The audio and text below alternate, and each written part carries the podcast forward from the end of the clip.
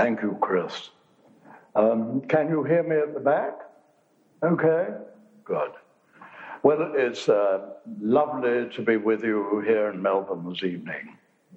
My first um, um, thing in, in Melbourne, although I've been in Australia for nearly a month, my first um, uh, lecture, if it is a lecture, I'm not sure, in Melbourne. Marvelous to be with you. Well, is it a lecture? Uh, well, uh, uh, I'm not, I really don't know what to call it. A workshop is too serious, a lecture is too intellectual, a play shop is too frivolous, and uh, a seminar is, is ridiculous. However, we shall see. My plan this evening is roughly uh, like this. First of all, a spiel, a story about what I'm up to here tonight, and I hope you will be up to with me tonight. First of all, some spiel about that, what I'm up to. And uh, then we move on to the really, we call it the nitty gritty. I understand you have in Australia the term nitty gritty as well. The nitty gritty of this evening are the experiments we shall do. Well, don't get nervous because the experiments are very simple, very direct, and uh, not at all embarrassing. Not at all embarrassing. But they are what the evening is about. The words that kind of froth, you know, they're really quite central, I suppose, to explain what the uh, experiments are in aid of uh, but uh, the nitty gritty this evening are the experiments. And the experiments address one very, very crucial central point, uh, which is about you personally. About you personally. The experiments are uh, in order that each one of us shall this evening be her or his own authority and not believe a word that Douglas says, but test it, test it.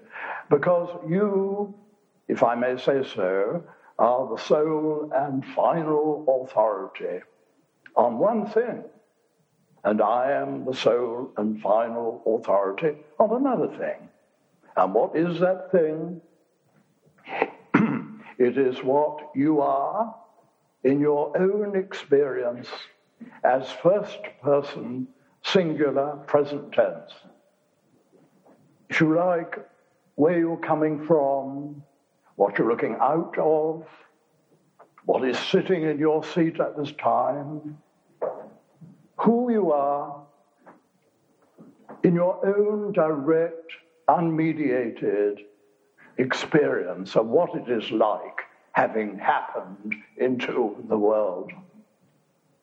You know, if you're like me, you spend lots and lots of your life taking other people's word for what they are in no position to tell you, and, and certainly not in a position to tell me. See, if I may say so again, Nobody has been where you are except you. All the other people are too far off. Six feet off, three feet off, yards, feet, miles off. Only you are in a position, I mean most literally, only you are in a position to say what it's like being you at this time. And I say, much of my life, I abrogated that authority. I let everybody out there tell me what I was like here. Now, I'm not talking psychologically, metaphysically, religiously. I'm talking in the most common or garden physical sense. I allowed everybody to tell me what it was like here. And 50 years ago, just about half a century ago, I, for one reason or another, I think because I had some terrible problems with Douglas, I just, well, I did, and very helpful those terrible problems were, because they made me ask a crucial question what am I here in my own experience when I doubt what all those people are telling me? When I doubt everything that I've been told, what am I like in my own experience at zero centimeters from this place?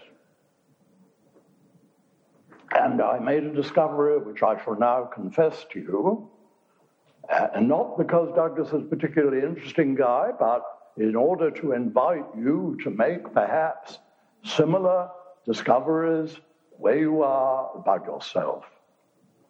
I made a strange discovery, and that is, and it's so simple. I think we all know this that I wasn't what they told me I was. I was the exact opposite. I wasn't just unlike what these old people told me. In all serious respects, I was the exact opposite of what I'd been advertised to be. But the exact opposite. That's a very strange thing, isn't it? You see, let me put it like this. I believe there are two worlds. Two worlds, and they're vastly, vastly different. And the first world is the world we're told we live to live in, a world of convention, a make believe world. A world is determined by language and custom and convention that we're all told we're living in.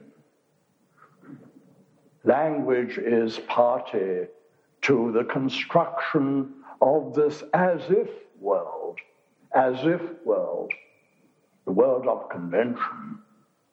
We, we, we know when we're very little, we don't live in that world of convention. We live in the as is world when we're little, as is world, the world as presented, the world as given. And as we grow up, we trade in that as is world, the real world as presented, God's world, if you wish. We trade that for the as if world, the world of convention. And nearly all of us live and die convinced that the as if world the world of convention, mediated to us by parents, teachers, bless their hearts, and language. We live and die as if that is the real world. Well, why should we distinguish between the as if world and the as is world? Well, it's my experience, and don't believe a word of it, test it in a minute, test it for yourself. It's my experience, cross my heart, it's my experience, that the as is world, the world as given, before I start mucking about with it, for the purpose of controlling it, for the purpose of getting power over others, and so forth, the world as given to me when I'm simple enough to dare to look at what's presented I say, in my experience, that world is woven of blessings. It's a world full of blessing. It's a world built to a fabulously beautiful design. You will be the judge of whether I'm telling the truth or not presently. And conversely, I find that the world, uh, the as if or conventional world that we are asked to believe in, that that world is a pretty crummy place. It's a pretty awful place. Some of you will remember, I think, a very, very fine prose writer called Thomas Traherne, a 17th century English cleric and mystic and poet. And he said there are two worlds. There are two worlds man's world and God's world. And you know, the thing is to get out of one into the other. And uh, in my experience, he got it right. Got it right. And this evening, this evening, with your permission, we're going to have a look at another world. I would say God's world, if you like, if you, if you don't mind that rude word. I should be so careful when I use the word God. I can, I can use the word Buddha till the cows come home. And, but, but, but I get into trouble uh, by, uh, when I use the word God. But uh, substitute your own synonym for her.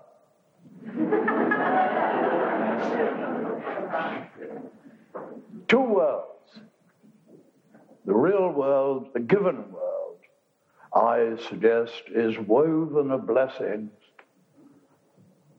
And the conventional world, we have to live in. We have to play along with it. But don't let's take it dead seriously. Dead is the right word.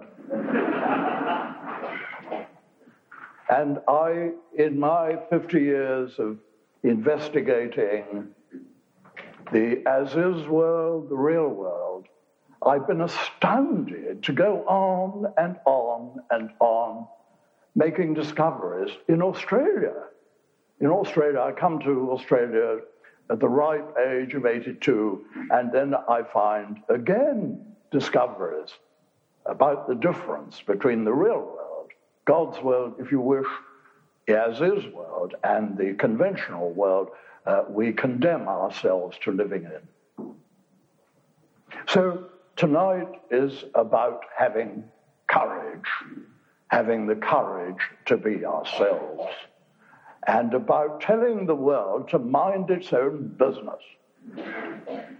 Because nobody is in a position to tell you what you're looking out of at this time, what you are in your own direct experience. I'm not in a position to tell you what you're like there. I'm going to ask you to decide for yourself on the basis of some very, very small experiments we're going to do tonight, uh, supplemented uh, for some of us tomorrow with some, um, some bigger ones, uh, with uh, some technology there, uh, uh, some really, I think, very exciting pathways to the place we never left you are going to test whether this is so, whether you had been taken for a ride and indeed sold yourself up the river, perhaps. You're the one who shall be the judge of that. Don't let Douglas tell you what you're like where you are. But he's going to tell you what he's like here, in case you are in the same strange condition. I say, I repeat, in my experience, who we really, really, really are when we have the courage to look for ourselves, who we really, really are, is just fabulously happy. Another way of putting this um, yesterday I received a letter from a friend in California, and he quoted Albert Einstein. And Albert Einstein, at the end of his life, said there's only one real, real question. And that is Is the universe favorable? Is, can the universe be trusted? That's the big question. Can the universe be trusted? And I was staying, I think it was in Lismore, was it, or Brisbane? No, it wasn't. It was in Canberra. And I picked up a copy of Carl Rogers' uh, a book about becoming a person. I have a lot of respect for that man. And he said something there, very low key, but I think it's very, very good. Very good. What did he say? He said, the facts are friendly. now that is low key, isn't it? Facts are friendly. Well, you shall be the judge of whether the facts are friendly tonight.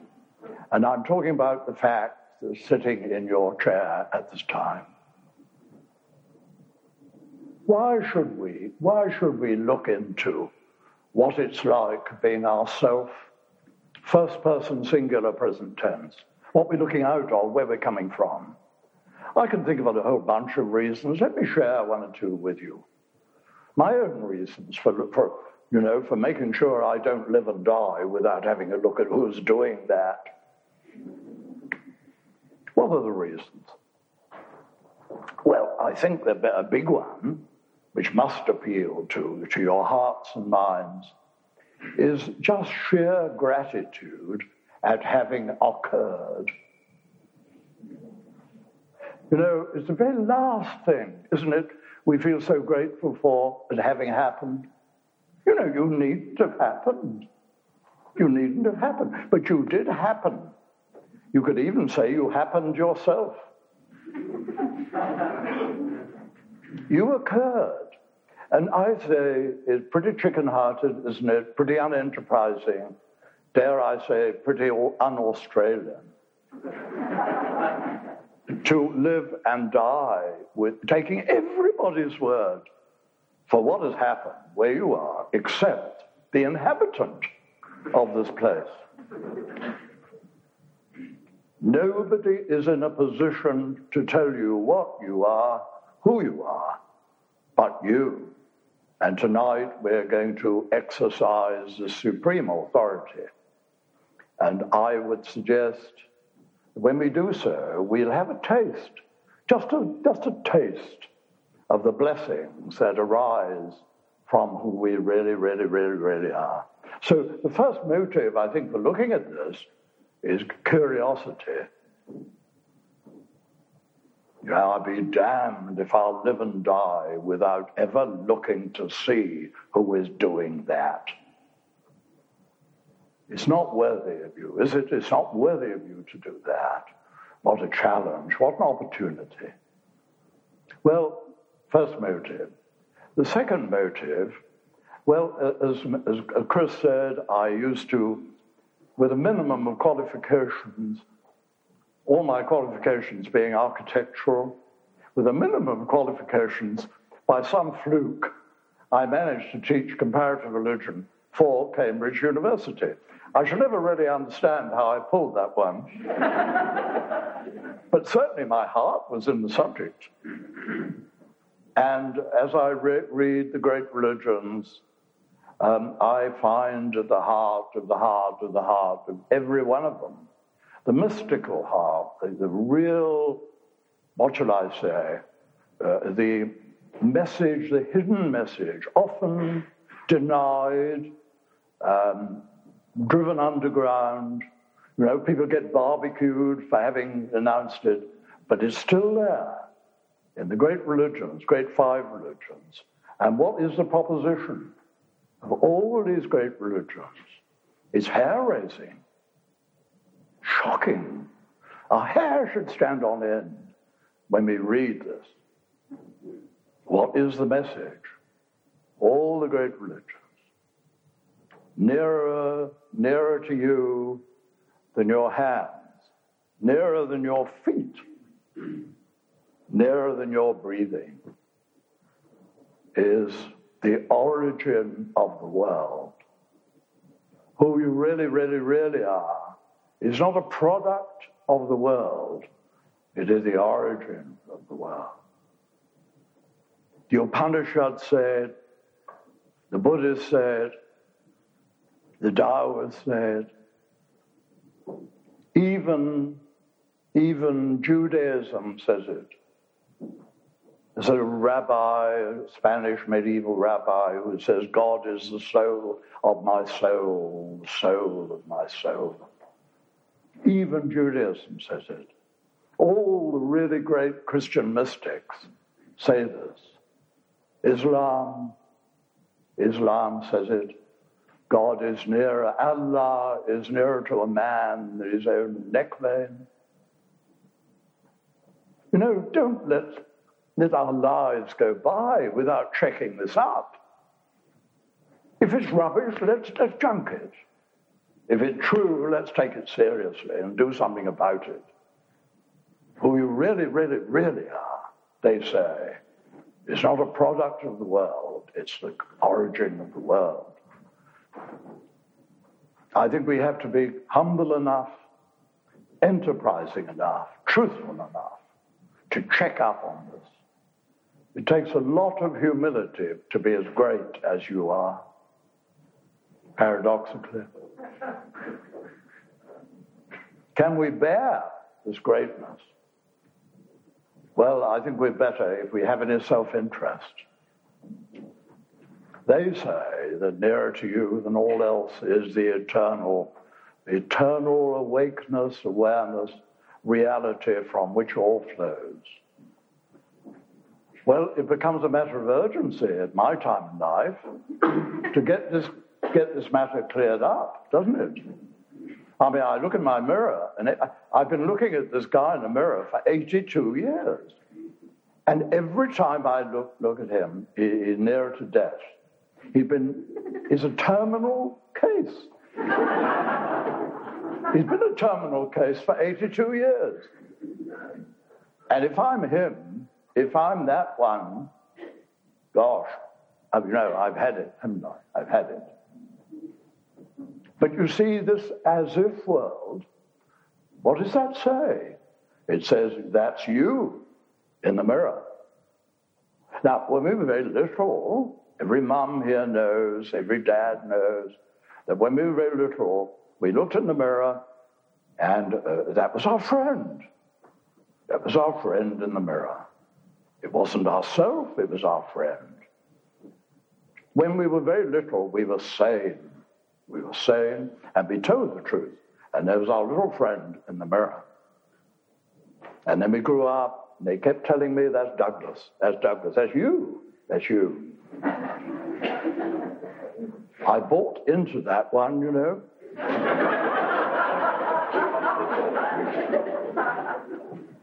and I might have been warned. See, what really happened was it was safely, that little guy in the mirror, little Douglas in the mirror, was safely behind glass, like a specimen in a path lab. You know, when you have a dangerous specimen in a path lab, you keep it in a glass container. Well, little Douglas there was in a glass container. But you see, he escaped.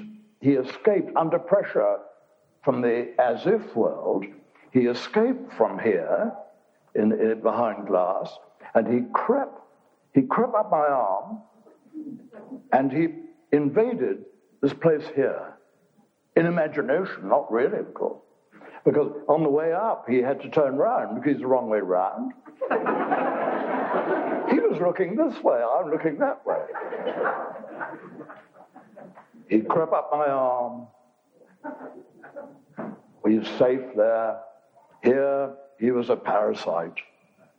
A parasite. And parasites drain your energy, they debilitate, and they kill you. And it seems to me that the great delusion, the great nonsense of the as if world, where the conventional world is that I am here what I look like there. How could I be? How could I be here what I look like at six feet? How could I be at naught inches what I look like at a hundred inches? Now, you've got what Douglas looks like and you're welcome to it. you're welcome to what Douglas looks like. I mean, he's yours. Well, I don't know. You're, you're burdened with that guy at the moment. And you got what I look like. And I swear to you, cross my heart, that in every respect, I'm the opposite here what I look like to you. And what is the great human conventional nonsense and ridiculousness? It is to say, I am here what I look like over there. And that's, that's, that's suicide. It's nothing less than suicide.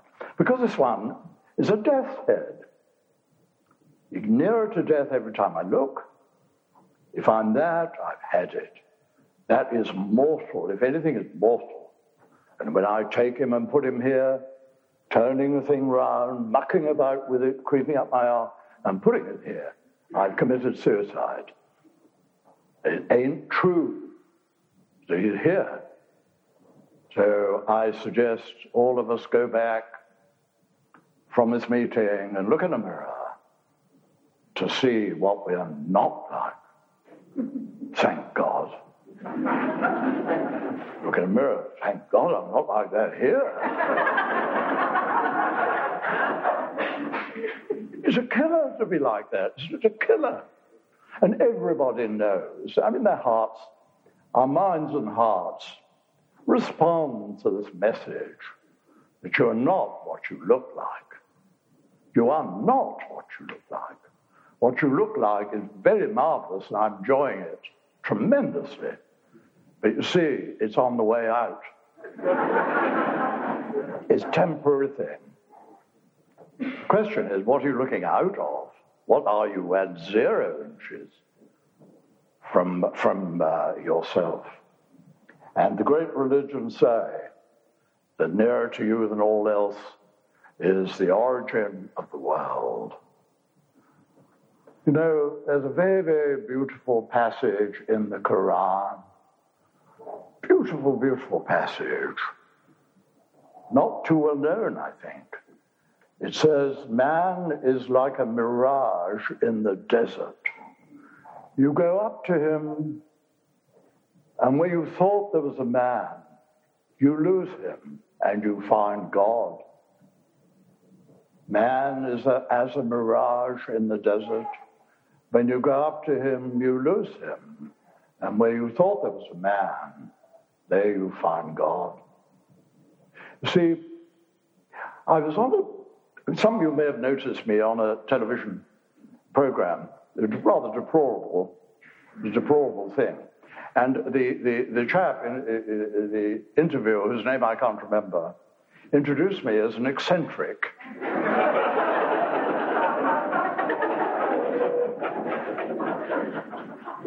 an English eccentric, you see. Well, I, I think he got it wrong. I think he was the eccentric. You see, I think, I think in the as if world, we've, we've become eccentric. We're all living about five feet away from where we are. We're, we're out to lunch. As the Americans so truly put it.